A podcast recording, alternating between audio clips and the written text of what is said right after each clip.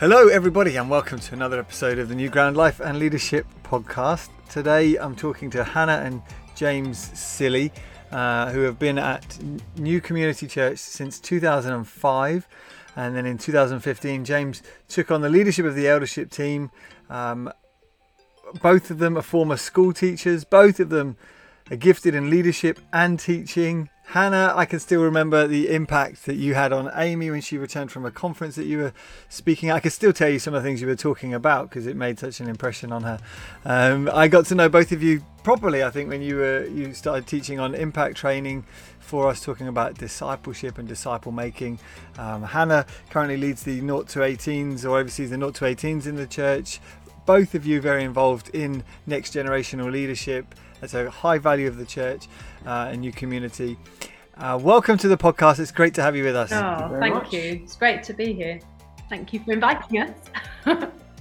well, you are you're known to many people around not just New Ground but New Frontiers in general. So I'm sure lots of people listening to this would know you already.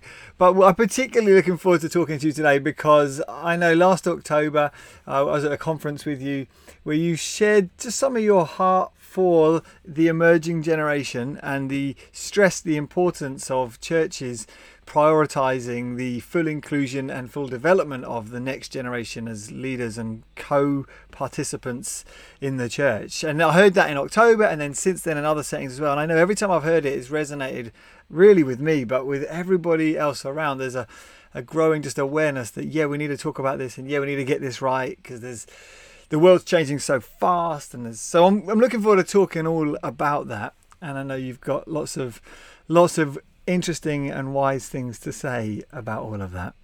Um, I think before we get there, let's just let's talk a bit about your journey into leadership then, uh, and I'd love to know a little bit about both of your stories and how that perhaps informs some of the stuff that you shared in October. So, who wants to go first with just sharing with us a little bit about that?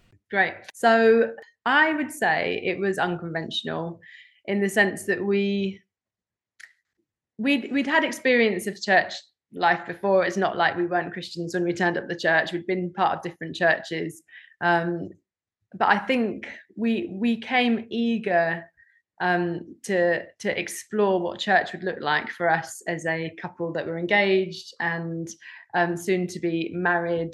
And we hadn't necessarily come from a culture which um, kind of made us very aware of kind of gifts that we might have to bring to the church. I would say that we were a church attenders rather than maybe fully grasping what uh, the vision of church was. And I think that's probably one of the things that happened in the first few years of being part of New Community Church was we got ruined for it. We weren't ruined by it, but ruined for it. Um, really, just the vision of what the church could be. And so I think leadership was sort of just wanting to play our part in that. We started just serving on a kids team because someone asked us to because they were moving on and they needed somebody to be involved. And we we just said yes because we you know we it was probably a year after actually we joined the church, so we we didn't really do very much when we first started, but we would just wanted to where there was a need, we wanted to step into that need, and I think we loved it. We've loved, I think, everything we've done. You know, we've done, we did it together, which was fun. But like just serving on kids was great fun. And I think leadership became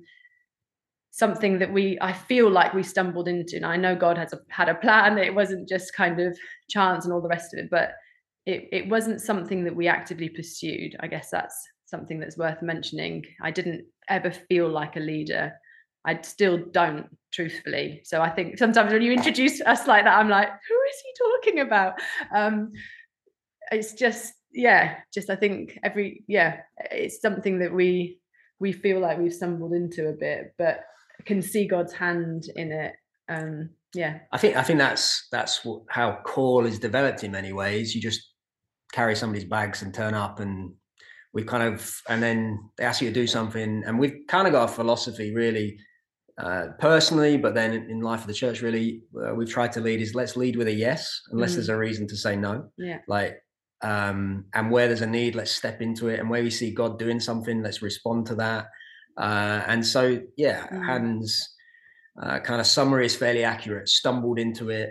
Mm. Um, I think blindly just walked into it a little bit. People asked us to do stuff. We are like, okay. Um, or if it wasn't being done, we're very happy to be led by others. But if it wasn't kind of being done, we're like, you know, I think mm. I think God might be leading us. We can do that. Sort of mm. um, not out of any sense of let us lead, but out of a sense of well, somebody needs to. So yeah. and we ended up, yeah, leading we did nothing in church life for a year. Like probably shouldn't admit that. But I don't. And I just only... turned up and cried. I did. I did contribute by crying every Sunday and just.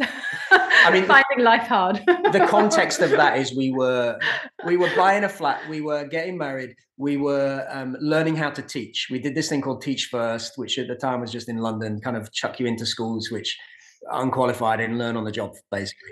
That's actually how we found New Community. That's God's kind mm. of providence and hand in everything. We couldn't really, we never heard of New Frontiers, I don't think, no. until we arrived in a New Frontiers church. This was back in the pre spheres days now. Um, and we kind of ended up just let's meet in, let's go, let's just try the, the church that meets in the school that I teach in. And that was, uh, I'll never forget it, Vision Sunday, September 2005. And we just kind of looked at each other and were like, this is it. This is it. This is it. And we thought we'd be there for two years. Never had any plan of work for the church. After a year, we went and hung out in.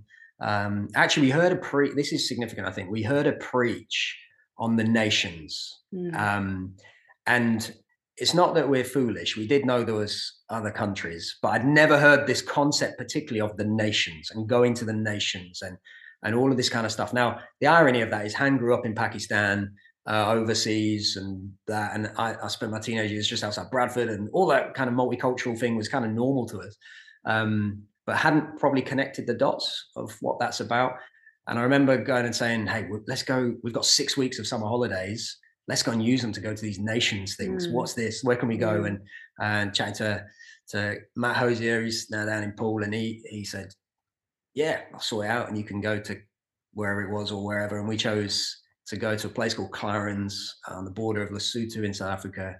Spent best part of five weeks or whatever with Stephen Heather Oliver and others there, and just had our eyes completely opened and mind blown um, by this thing called the mm. church. And Hans has ruined for like we're all in. I moved. I did teach first to move to London, really to go and work in the city after doing teaching for a bit uh, to go and make money. And I then began to think, oh, I don't care about that particularly how can we serve the church? What can we do? And I thought, mm. stay in education, mm. and then ended up working for working for the church. That's another story. Um, oh, so it's so yeah, inspiring. And actually, I, I, love what you said that you know we never set out to lead the church or to be leaders in the church. There's something really important in that, just in terms of an understanding of the, the character and the characteristics of Christian leadership. But because it's, it's never leadership that you aspire for, I don't think in the Christian life, it's a love for the church and a desire to shepherd and pastor God's people.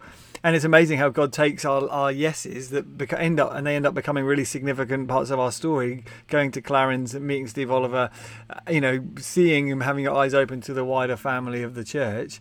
Um, talk to us a bit more about what it means to be ruined for the church then what is it about the church as a vision that animates and excites both of you there's so, so many ways to answer that but in answering it, just partly some of our story. We, when we first arrived here, got um, put in a small group. I can't remember what it was called in those days. We've been through every iteration of names. Um, and we were like the youngest people there. And you've kind of walked into this room and thinking, oh my goodness, what are we doing? And they, those who are living from that small group, because some of them have gone to glory now, um, still to this day account as some of the dearest people in our lives who became family to us um, became sort of mm. mums and dads uh, spiritually and big brother and big sister and aunts and uncles and all that kind of stuff and just they discipled us mm. without us realizing it there was no formal can we enter into a, mm. a trio discipleship relationship it was just they discipled us and pastored us and mm. cared for us mm. uh, and when we used to turn up at i think it was life group right we turned up at life group and we would be arguing about something um, so usually something insignificant and really random, and we think we were parked far enough away from that they didn't notice, and we'd be ten minutes late, like trying to like put on this smile as you then kind of. And then, like in. twenty minutes into the evening, one of us would relent and be like, you know, put put our, our hand on their arm as a, "We love each other, really. I'm sorry." but we used to think we'd get away with it, that no one had noticed. And they all totally knew. And they Yeah. just loved us and cared for us anyway. So that was part of it, just seeing this. Wow, this is actually not a meeting you attend. I think we'd always kind of church had been a sort of a, a meeting you attend kind of thing. And you're like, actually, we just spent so much time with these people who Mm. outside of the gospel, nothing like us, like Mm. older than us from different Mm. whatever. And and we just loved them Mm. and they loved us and they they discipled us into so you you got that glimpse of family Mm. then you got this glimpse of nations of Mm. kind of and this sort of god joining the dots between our experiences of multicultural contexts and that kind of stuff and what the church is and should be this one new man in christ and this kind of beautiful um diverse thing and that's another journey we've been on as a church because Mm. we're pretty diverse now. We weren't when we first arrived, and we've been on this big journey of what that Mm. looks like to build this multi everything kind of church. Um, and I think those kind of things just began to just get into us, Mm. and we began to experience things beyond our local. Um, got the opportunity, real privilege to travel and be part of things, Mm. and so that's part of it. Mm. Uh, and then, I mean, back up on this, even in this moment, Dave Holden, who lots of people would know, New Frontiers, him and Liz, New Frontiers kind of been around for a long time, right? They're based in our church. And Dave, I'd never met Dave. We'd never met Dave or Liz when we first arrived here. He was in South Africa somewhere. And then I kind of agreed to join the team at New Community to kind of come and head up kids and youth stuff.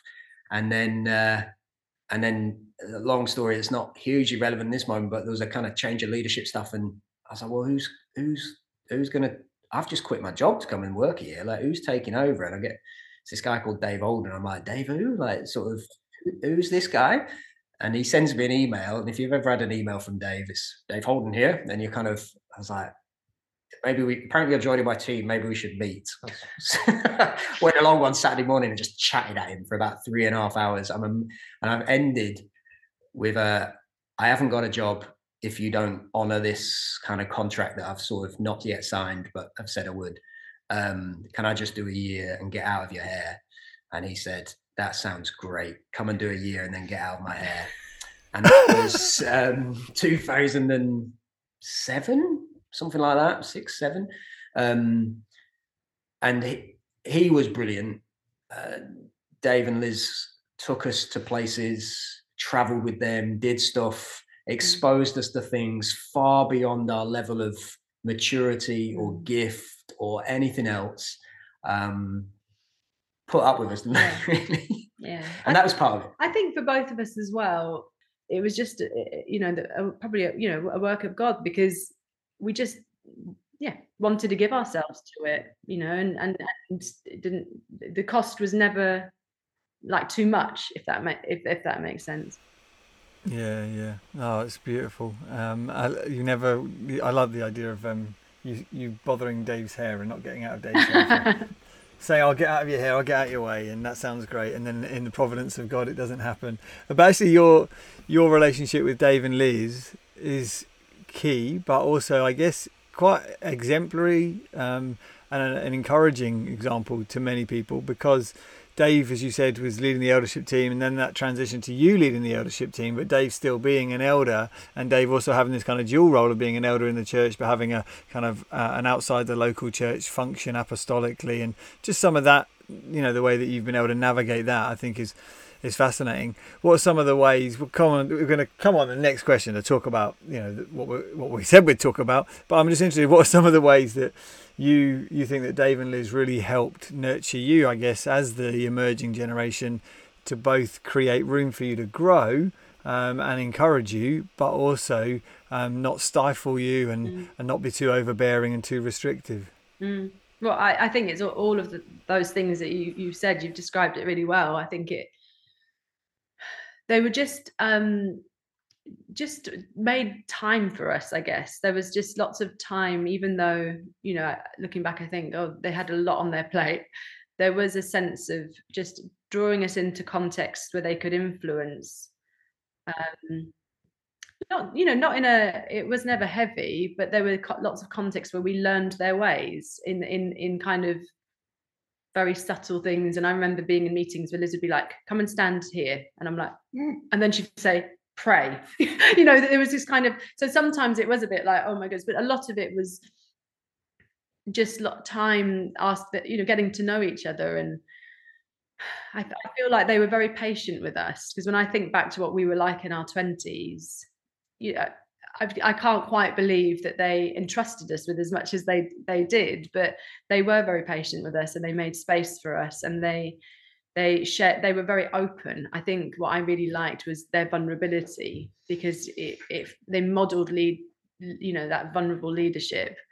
So they would talk openly about just yeah just what it's like to be a, a natural human flawed human being in church life it, it, it felt like a lot of what they talked about resonated with us but a lot of it's hard to work out where it started or how much of it was there and how much of it was just it connected with us mm. um, but they they had a huge influence i think they a lot a yeah they have absolutely massive and i think obviously a lot is is the providence of god in all that kind of stuff and and god's grace for them with us in the transition. But I think the uh, and vice versa. But I think a lot is that relationship.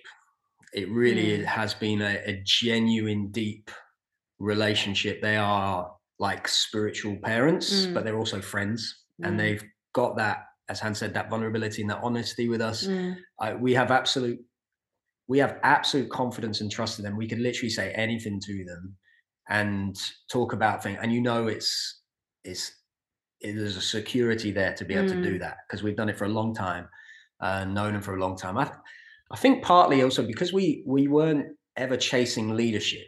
Like it wasn't like we were. Oh, they could be get us somewhere. We never had that. Mm. It was like this mm. kind of relationship that was genuine. Mm. I don't know why. You'd have to ask them. Why did you invest so much time? They obviously presumably saw something in us that we see ourselves.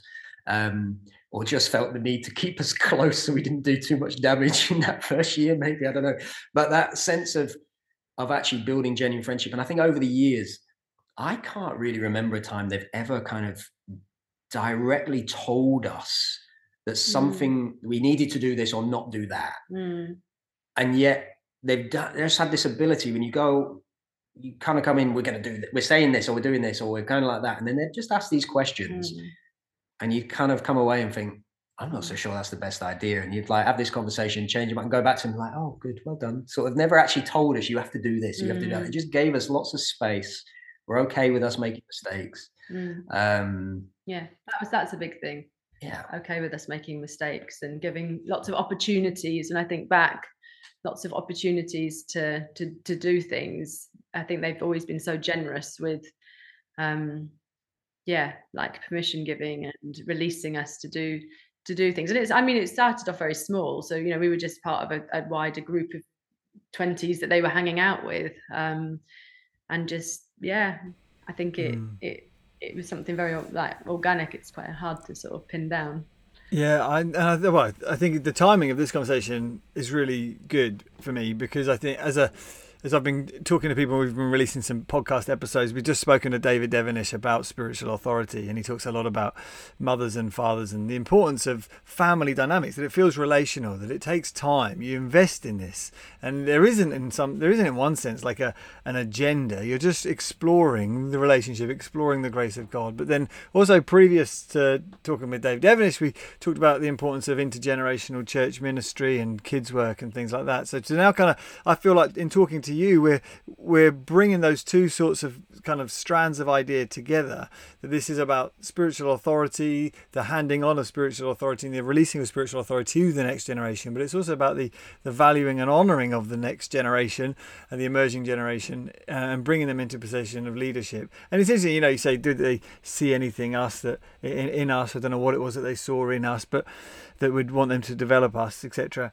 But I, I don't know about you. I, I think as a church leader that when you see individuals that are enthusiastic about the mission of God, who are willing to serve, you realize the more I've done this, you realize that's quite rare. And the fact that someone's like that is probably a sign of the grace of God on them. You know, when someone says to me, "Oh, I'm, I'm open to the idea of preaching," or "I'd, I'd like to consider being an elder one day," I I think well that's a rare desire. so the fact that that's there means that we should nurture that and explore that because that's an evidence that God's grace is on someone to lead that. That's really interesting. But let's talk about um, so our culture has, has changed.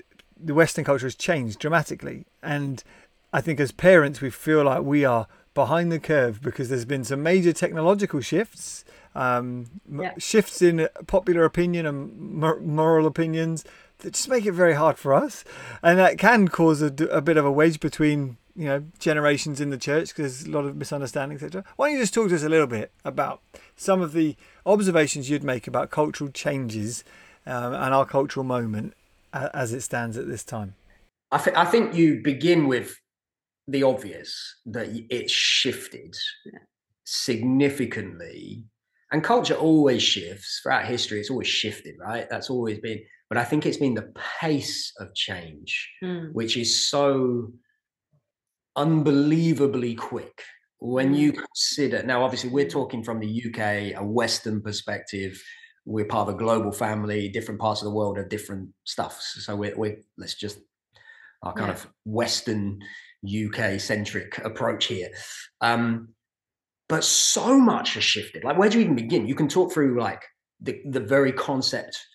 I mean if we'd been having this conversation five ten years ago the concept of of gender mm. like not in the same way uh, mm. now and uh, and obviously the sexuality thing's been for quite a while so you've you've that mm. you've got that side of stuff shifted the technological advance like even as a parent um our eldest is 12 and i'm like oh my goodness he knows stuff that i have no mm. idea about like just can't get my head round and i've that sobering reality of actually i'm not i'm not that young anymore and not very tech savvy and all those kind of things so you've got that kind of technological mm. advancement you've then got the shift in terms of when we were coming through, like when we were a bit younger, mm. most of our Christian peers want aspired to be in leadership of some description, in ministry yeah. of some description, in the church. They wanted to be church planters or yeah. church leaders or elders or yeah. ministry leaders or whatever.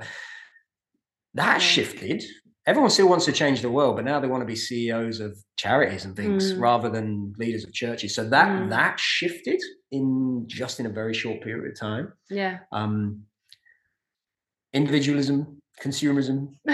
like, where, would you go? Like so many. I think individual. I mean, I think uh, you know at root, you know, you can, you know, sin sin's been around from the beginning, right? From from Adam and Eve, and and idolatry is, you know, it's it's it's what we're really talking about. It's been you know throughout you see it in very obvious places in scripture with physical kind of small gods crafted by you know out of wood and stone or, or whatever it was but and I think we can have seen over the over different cultural shifts what the the idols have changed money power sex I think probably now the the individual you know the, the, the importance of self in our culture is is so massive it, you you just get swept up in it you know and i think it's massively influenced the, the church. I think it's it's huge. I think even just i think about how much youtube my kids want to watch.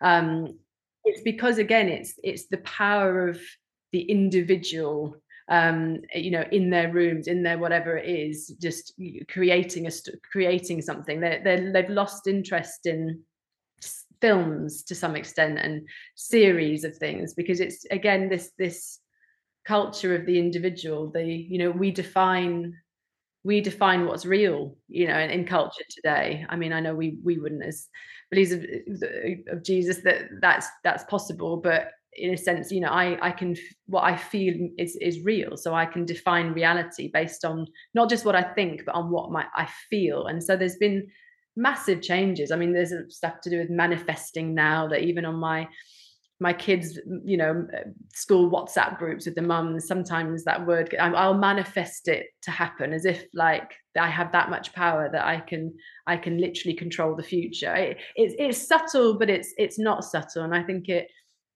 it does it does influence us. We're bombarded with it, and so I think that's probably one of the biggest shifts yeah. that that we think that we can have that much power. I think I think your comment about its idols and stuff is is very true. I think we think we live in the West in a secular society. I don't think we do. I think we live in a mm. pagan mm. one. I think it was mm. um is it Lesslie, Lesslie Newbigin? Yeah. When God's driven, no room remains empty for long. If God's driven out, the gods come trooping in. It's Mm. not push God out and nothing. Yeah. In come the idols, in come the pagan gods, in come Yeah. all of those things. I mean, even just chatting to one of our students, we were talking about the effect of Instagram um, on her life, and and we, we it was just a really interesting chat because we were just talking about how actually it's it's it's basically like walking into a, a pagan temple. It's basically like entering into a temple where you're suddenly being surrounded by idolatry and by people worshipping. It's it's it's our modern equivalent of walking into a, a sacred space of a different faith being surrounded by their gods. And it's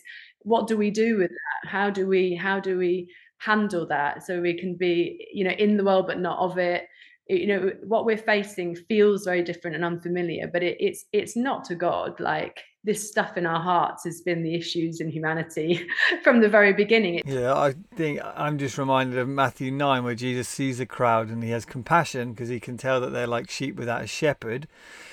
In one sense, we're at that, but in another sense, we're, they, they're not shepherdless. They, they're just led by lots of different people in all kinds of different directions, telling them what they need, bombarding them all the time with what they need. And I, I think what's, what's needed, I think you started by saying we need to recognize there has been a shift. Like this isn't just uh, oh you know some new things have some, a few things have changed, but every generation thinks that every generation doesn't understand the older, the older understand the young, etc. There's been major cultural, philosophical, technological shifts that have meant this feels like a, a step change. You know, for the first two thousand years, everyone was a farmer, and now you know people don't live live off the land anymore. We're, we're different, so there has been some notable shifts. I think the second then is then to start to have compassion for the lostness and the brokenness Yeah. within this. That's what I kind of I get as you're talking as well. It is it's very sad.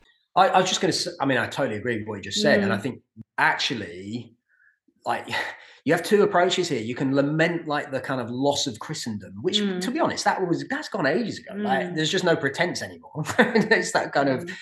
and actually, what we're finding now is that actually presents itself with a far bigger opportunity because no one thinks they're a Christian. They're not even like so. It's not a sort of well, yes, a graduate gospel salvation is this graduation from good to saved. It's Mm. like dead to life. It's like Mm. we baptized a bunch of people again, all on the age of 25 again, just on Easter Sunday a few weeks ago, and just hear their testimonies and Mm. really cool. Like one guy just absolute atheist, grown up this, that, and the other, and then began to question this and this and that and the other. And anyway, wonderful story of salvation.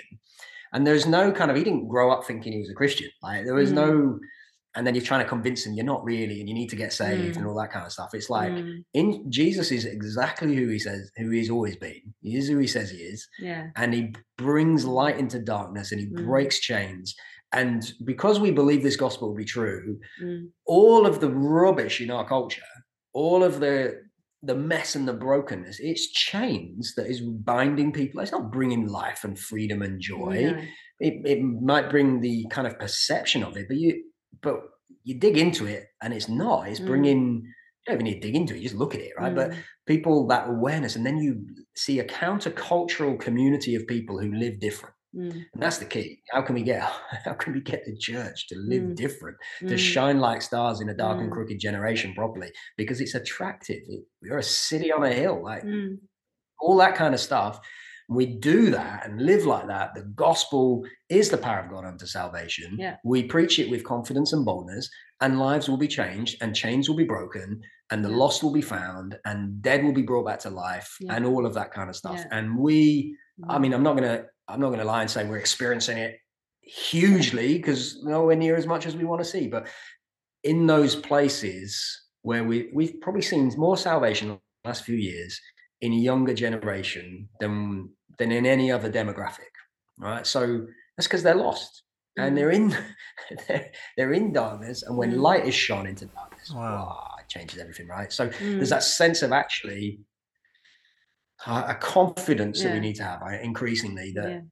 that the gospel's the answer and we Mm. don't need to shy away from that it you got to share it delicately and smartly and winsomely and wisely especially in the age of social media i don't yeah but that's another Mm. conversation perhaps That's really good. I mean, when you talk about manifestation, um, that just taking that as a as an idea, a concept that people are practicing and living in in living in, you realise that the pagan gods are I insist upon a degree of self-righteousness and legalism that is that produces anxiety. Like I've got to manifest this. If it's not manifested, it's because I am not manifesting it. I need to work harder. I need to be hard. I need to try more. I need to pray more. They wouldn't use that word. I need to give more. I need to sacrifice more to these gods because the gods, the pagan gods, always demand blood. They always demand a sacrifice. It's hard work. And that's when I think people reach reach the end of themselves and think, I'm exhausted, I can't do this. Yeah. And that's when C.S. Lewis's classic example of what makes Christianity different is grace. He's been sacrificed for us. And I think helping uh, perhaps the older generation, in our churches, to see beneath the veneer of the glamour, the glamour of this next emerging generation, there's a there's an aching lostness and an anxiety that's quite tired of constantly trying to save itself, and there's a need for grace to come in. Would you say? Absolutely, yeah. absolutely. I think that that generation care about biblical things. Like I think that that that generation when we when I reflect on the sort of issues that that the younger generation care about when they care about um, authenticity, they care about freedom, they care about diversity. They they care about love and who who gets to love and, and they care about the environment and they care about the poor. You know there's lots of issues that that generation care about but the biblical an understanding of the biblical foundation for all those things has been stripped away. So in a sense there's a lot of um, opportunity to be able to speak in in into areas of that generation's life that where they are very deeply passionate and very deeply invested in um, just to kind of bring that sense of yes these are important. They are massively important issues and here's why because they're important to god. Um, but you're right i think that and you know with all of that that thing of do better try harder do better try harder be better try harder that that message is is relentless of trying to prove yourself trying to prove that you've got value trying to achieve a purpose that would make your life worthwhile. It's exhausting. And i think so even in amongst the issues that that generation can be really passionate about and you know and, and rightly so even if it's misguided in some ways grace is just uh, it's just so refreshing to a generation that are, are, are, are yeah exhausted and broken by this this pressure to to make something of themselves and make their lives count. I think grace is something we powerfully need to try and communicate in ways that that are um, really easy. I mean a lot of that generation don't have preconceived ideas of what church is like, which is an opportunity again. But I think we need to think creatively about how we can communicate this message of grace um, because mm. it hmm. I mean, life changing. It is so beautiful. I read recently that um, ours is the most fragile, mentally fragile generation in human history.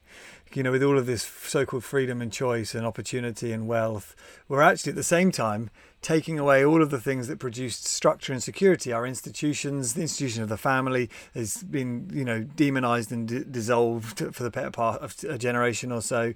And now, even uh, the article I was reading was saying now even the one thing that you thought I could rely on to help tell me who I am is being questioned because I don't really know what a boy or a girl is anymore, what male or female. So it just produces increasing levels of fra- fragile, fractious mental states for people, which exacerbates the levels of anxiety and fear that they're experiencing, uh, which is something that should evoke deep sadness in us. The, the concern, yeah. of course, is that well, it's not a concern because you'd expect this. But what's hard for then us as pastors is well, this isn't out out there. This is us, the church. We're in this culture, and it's got into us. So how do how do you help, uh, or what advice would you give for pastors, had to help pastor people in this culture who find themselves in becoming Christians, bringing all of that with them into the church? Well, I, I mean, you, we're starting um, across the entire life of our church. Well, we've just finished in Kids Church a series on identity, which was you know, for the first time, a whole one of the sessions was on gender. You receive your gender from God. It's good. It's part of who you are. Never had to do that before, but that's now in our kind of curriculum from when they're little, you know, kind of at age three to to to because you we can't assume any, anything anymore. We've got to create biblical foundations on things that that were just assumed before. But we're also started um, just last week uh, a a a, um, a, sermon series on finding freedom based on freedom in Christ material, and the youth are also doing doing that, and it's it's because so much stuff to do with the mind is you know it, it's become it's massive mental health and it's and being resilient and robust and what does that look like and and how it is such a big area that we kind of just forget has a huge spiritual dynamic to it. Um, God cares about how we think and how we think affects our whole selves. Just being able to teach some of our teenagers who have huge mental health problems mm. that when you get a thought in your head, it doesn't, it's not necessarily come from in you. So you don't ne- need to give it a lot of attention. Here's how we can recognize lies. Here's how we can um, take control of our thoughts, make them obedient to Christ what does renewing our mind look like?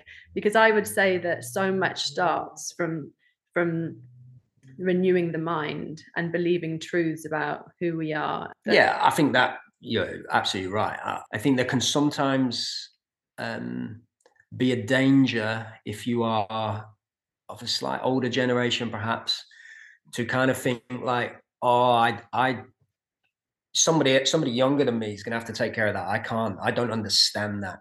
I'm mm. a bit mm. fearful of it. I'll say the wrong thing. I'll do this. I'll do that. I won't get involved. And I completely understand that impulse. And uh, if you're in that category and you're listening to this and you're thinking, "Yeah, that's me," you're wrong. um, I say it in love. Say it in absolute kind of uh, yeah with grace. You, you you have a part to play mm. in a far bigger way than you realize. And I think the that thing of actually when you look at scripture from from Abraham through what's it been about? It's been about family, right? Mm. And the church is family. And that's not a kind of um, that can sometimes be misconstrued when we talk about family and we think of family as like exclusive and tight and knit and it's just me and my friends and people like me. No family is just pe- like people just like you. That's mm. that's a weird family, right? In a proper family, there's people of all mm. sorts of intergenerations. Yeah, you're not and, and you and you have different roles and you have different responsibilities and you have different things that you play. And it's like um, that biblically is what encourages me is none of this is new right? Yet the out the, the end result is perhaps different because i yeah we've moved quite a bit but the, what's behind it is not new. This is uh, the scripture tells us this like oh, from Moses to mm. Joshua to mm. Judges 2, it says, and then arose a generation didn't know the ways of God. And you think, what? How did that happen from Moses to Joshua to, mm. to they didn't know anything of the ways of God? And, and, and, and so it's nothing new. So we've got that confidence of, right, well, what do we do then? And you think like Psalm 78, it talks about telling the coming generation and it recounts the stories of the past. We will tell them. Mm. And if you, if it's not that's where this thing of desire to build prioritize the next generation is actually a desire not to prioritize as such but to prioritize building intergenerational genuine biblical family mm. and it's not it's not a proper proper full family in that sense if it hasn't got these multiple generations mm. and so you honor the one ahead of you and learn from them and all the rest of it but you prioritize mm. the one behind you and if everybody's doing that mm. and playing their role and part of it then actually this this grace, this experience, this everything else, that's what this next generation need. They've got mm. there, right? So we're not just trying to add young people into a young people's meeting and young people's church. You're adding them into a family where there are parents and grandparents and great mm. grandparents and aunts and a few weird uncles and everything else. Like that, that is the church, right? So, and I kind of, for me, it's that thing of the truth hasn't changed. So the need for the hearing of the gospel, the need for understanding of grace, the need for family, the need for caring, the need for one another, mm. the need for discipling, the need for getting alongside. Some of my the people I love, I mean, I love everybody in our church equally, of course, but some of the people I especially love in our church are those who are of an older generation who have just stepped out to get alongside people who are younger. I'm just thinking mm. of a guy uh, in our church now who has prioritized getting alongside people who are in a completely different generation, yeah. yeah. taking them out for a drink, taking them to watch football, sitting with them at church, messaging yeah. them through the week, all that kind of stuff. And and every generation has needed parents. Yeah, we've got sixty something year olds on youth teams, um, just because that's family isn't it it is it is family families together identifying because like as uh, in our own families we you know we, we would chat and say what are the issues that our kids yeah. are facing? How do we move to to deal deal with that as a family? How do we recognize the, the the thing that is a bit of a threat to our future at the moment? And we we as a family move to deal with that. And so i guess that's as a family we recognize where where where some of the the challenges are for the next generation and it, it yeah move towards them um as as as family as james was saying. And I, th- I think there is a priority that has to be on reaching a younger generation that has always been there but more so than ever. Yeah.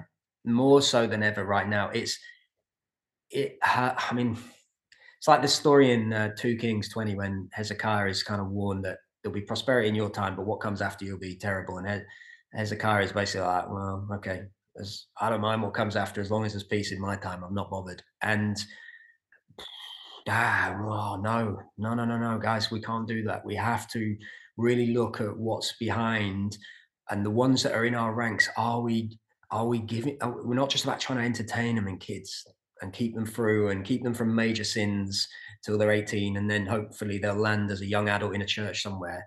It's like are they do they get the gospel? Do they fully like it's one of the i was on kids just a couple of weeks ago and uh, was it four kids i think gave their lives to christ in there it doesn't happen every week no, it doesn't. just before it doesn't you know, just before yeah, just, yeah that, that's not just because james was on the just team. Because james was on the team yeah. no, normally it's eight but it's only four because i was there no um but that two of them came from completely non-church families um, but basically, we've got people who are reaching out into their communities who are being kind of mums and dads to these kids and this mm, wow. because they need family. They need, and these kids come and they're absolutely just like so you are you ask that question like who wants to become a christian? Like they've been coming for a while. Who wants to be a christian? And you you kind of ask it tentatively and they're like yeah yeah i do. Like this sounds great. Because again there's not the preconceived ideas of what what churches and what so then, yeah. then we have the challenge of how do we disciple them through, and especially yeah. for kids who have grown up in church, are they actually like how do you?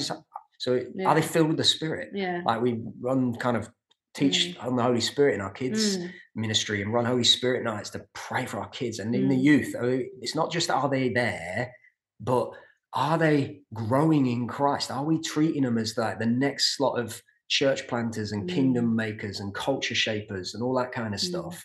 Are we, are, and our students, are we giving them space to to lead? And we had a 17 year old preach a couple of weeks ago, and we do occasionally mm. do these shorter kind of preaching. She was awesome, like mm.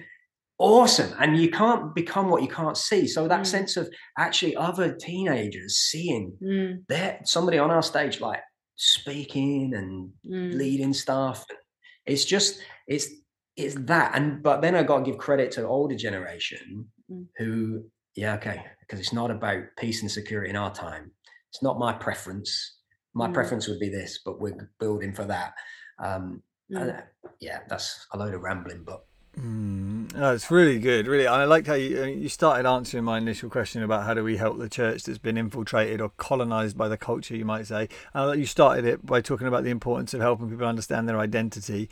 But then, of course, one of the major ways that we learn about who we are is within our family. You know, it's uh, identity isn't a separate category; it's actually something that's inhabited uh, but we're told who we are by the people we live around. I think that's quite an important idea, and therefore helping people to um, find who they are and who God is in community, and that not just being community as a buzzword, but community becomes family, which is the Bible's idea of how human beings are supposed to flourish. Yeah.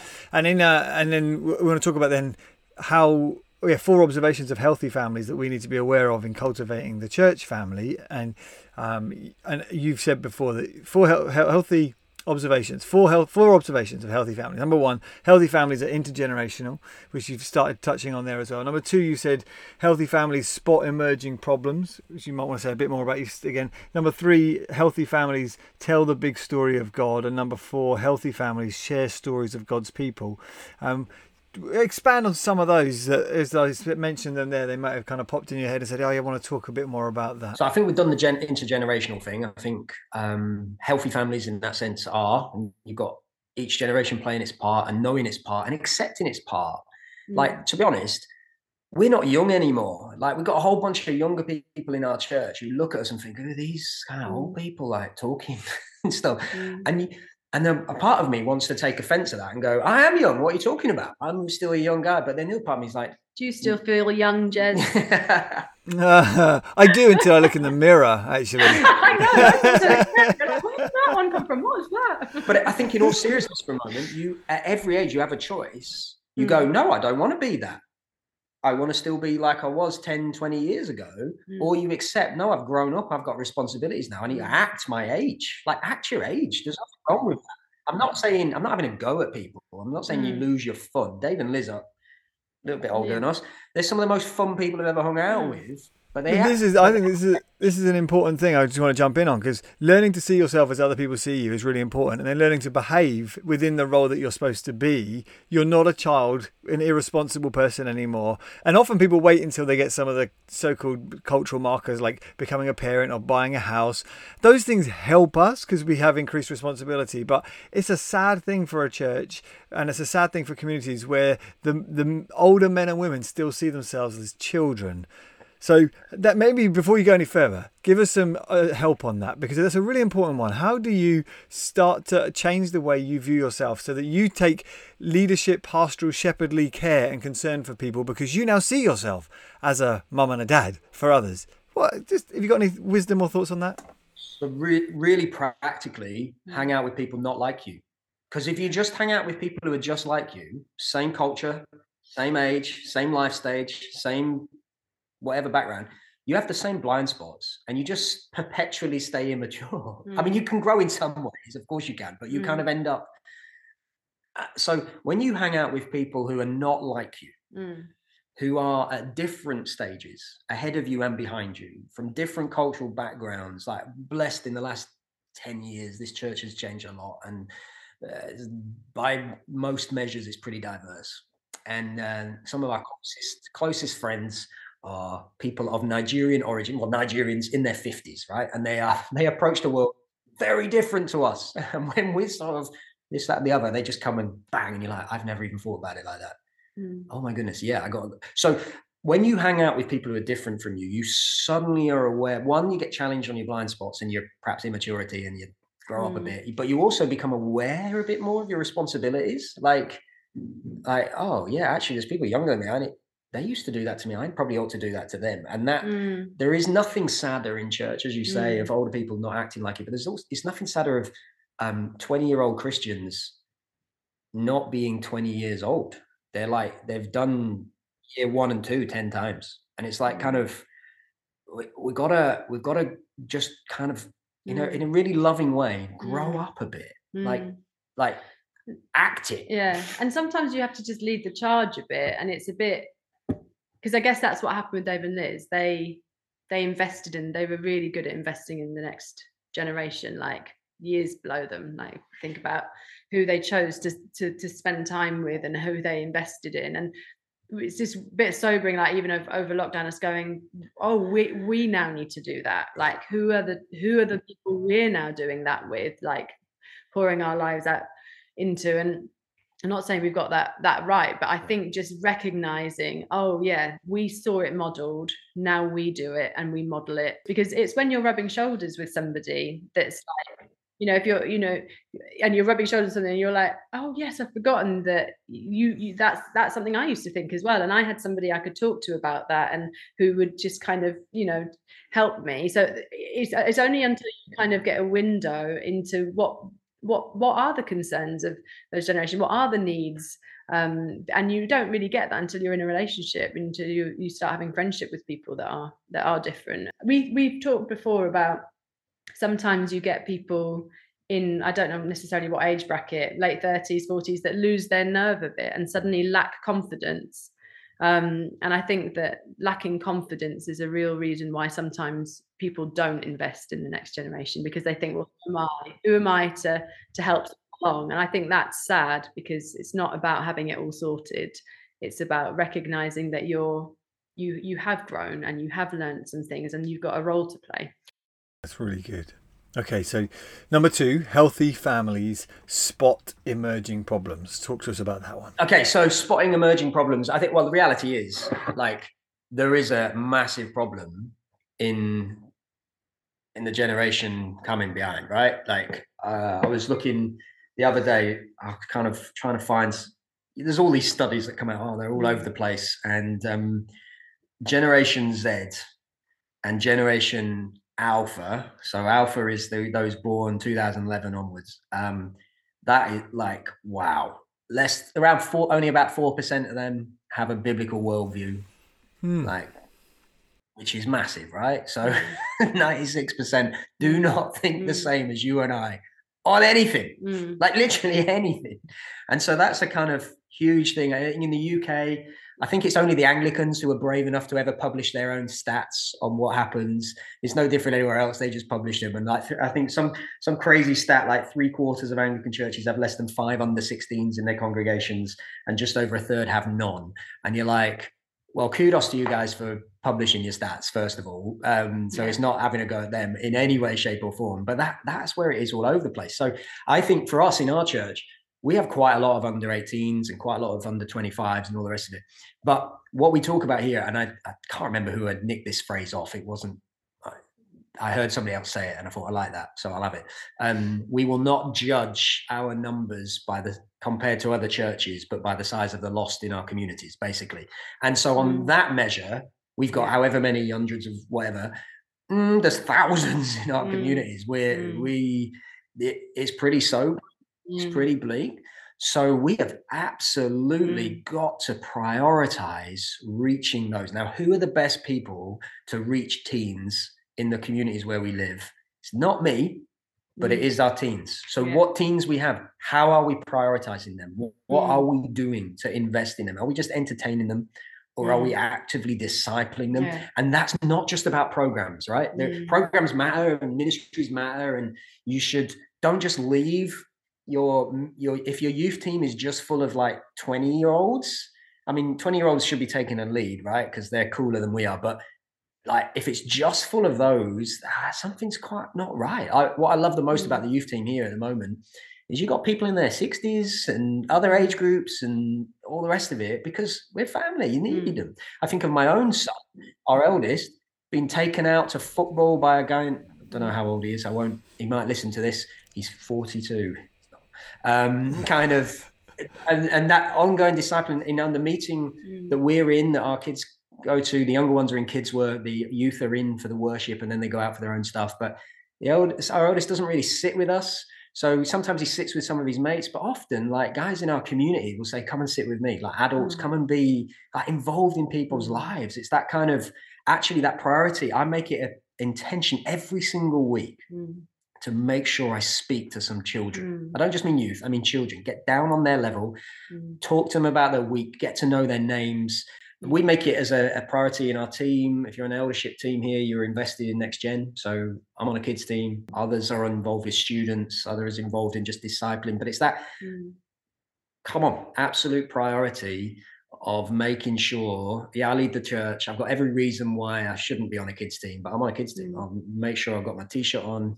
Uh, I, due to my role, I can't be the one in four all the time necessarily, mm. but uh, that that kind of prioritizing mm. that. So a family that wants to move towards emerging problems and deal with them puts their resources there. You know, so it's not just one of those things we're going to worry about it, but we're not going to put any of our resources there, time, money. I think put trying to put resources into it. So I think we've we've well resourced a kind of a next gen focus over the last few years um, in terms of people, um, in terms of just I, I guess investment actual you know money for, for for stuff. But I I feel like it's just it's it's a movement. So don't just be worried about what we're teaching on Sunday and what youth program it is for next week. Worry about what worship looks like because worship isn't incorporating anything that any of our young people are interested in. Don't you, you know it's it's other ministry areas as well that are about shaping the church that is going to be their church in, in a few generations time I, does that does that make sense it's a bit subtle but it's it's not about a performance that's one of the things this mm. younger generation care about authenticity and realness and all that not interested in a show They're interested in is this what is going on here? Like, no matter how slick it looks, it's mm. is it real? Is it mm. authentic? Is it mm.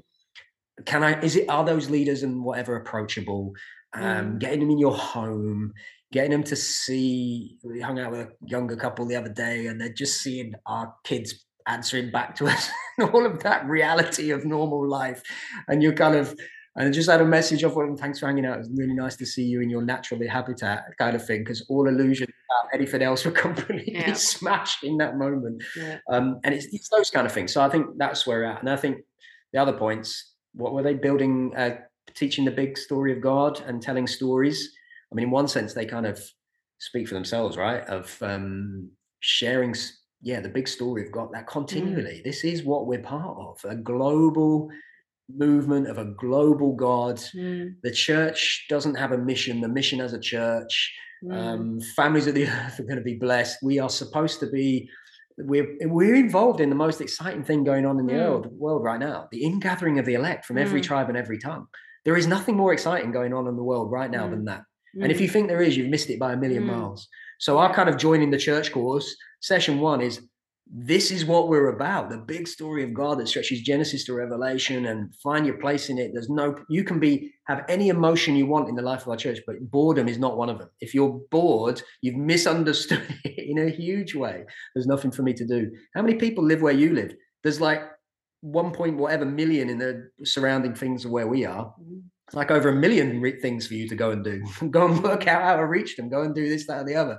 It's that kind of sense of lift your eyes. The gospel is, yes, it is. It is. A, we so often reduce the gospel to our kind of um, me and Jesus, mm. my sin problem, Yes, but no, it's about the cosmic reign of God in Christ, which one day will eradicate evil from the face of the earth and therefore deal with your sin problem. Mm. But that's kind of like a, it's not a ticket for a football match. You just mm. get out when you get to heaven's door. Mm. It's like you have been called and mm. saved and redeemed and set apart, called out of darkness into light, not just so you sit in light in your holy huddle, but so mm. you're sent back into the darkness to call others out and mm. and you're partnering now with Jesus you're partnering with Jesus mm. in the renewal of all things. Like, if you don't get excited by that, yeah, and you need the big story of God to do that. Like that is that is the big story of God, and that's part of the story that we find ourselves in. And you've got to kind of have a sense of that story to be excited excited about it.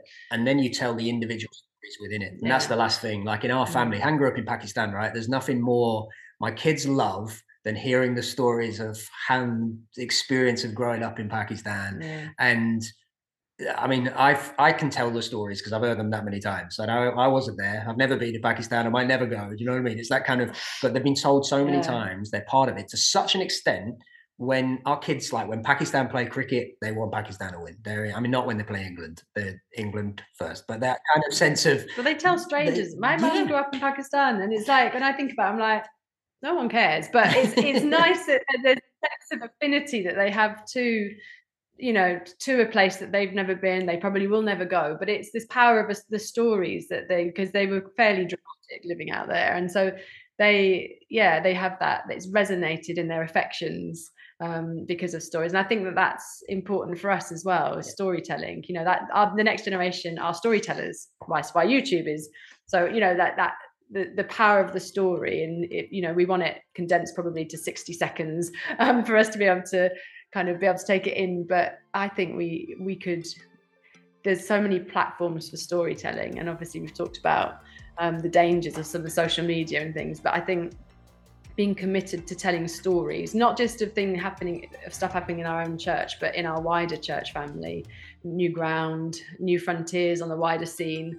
Just you know, telling stories builds faith, doesn't it? It does something in you. It builds faith. It builds expectation of what God can do. Just tell tell stories, and and people's hearts are warmed. And I I think yeah, healthy families tell stories, and whatever that looks like for different people in their contexts. I think it's something. It's from the oral traditions of scripture to how we do it today it's the power. Jesus told stories all the time. Stories is is a, is a precious way for us to impart values and excitement about what God's what God's doing.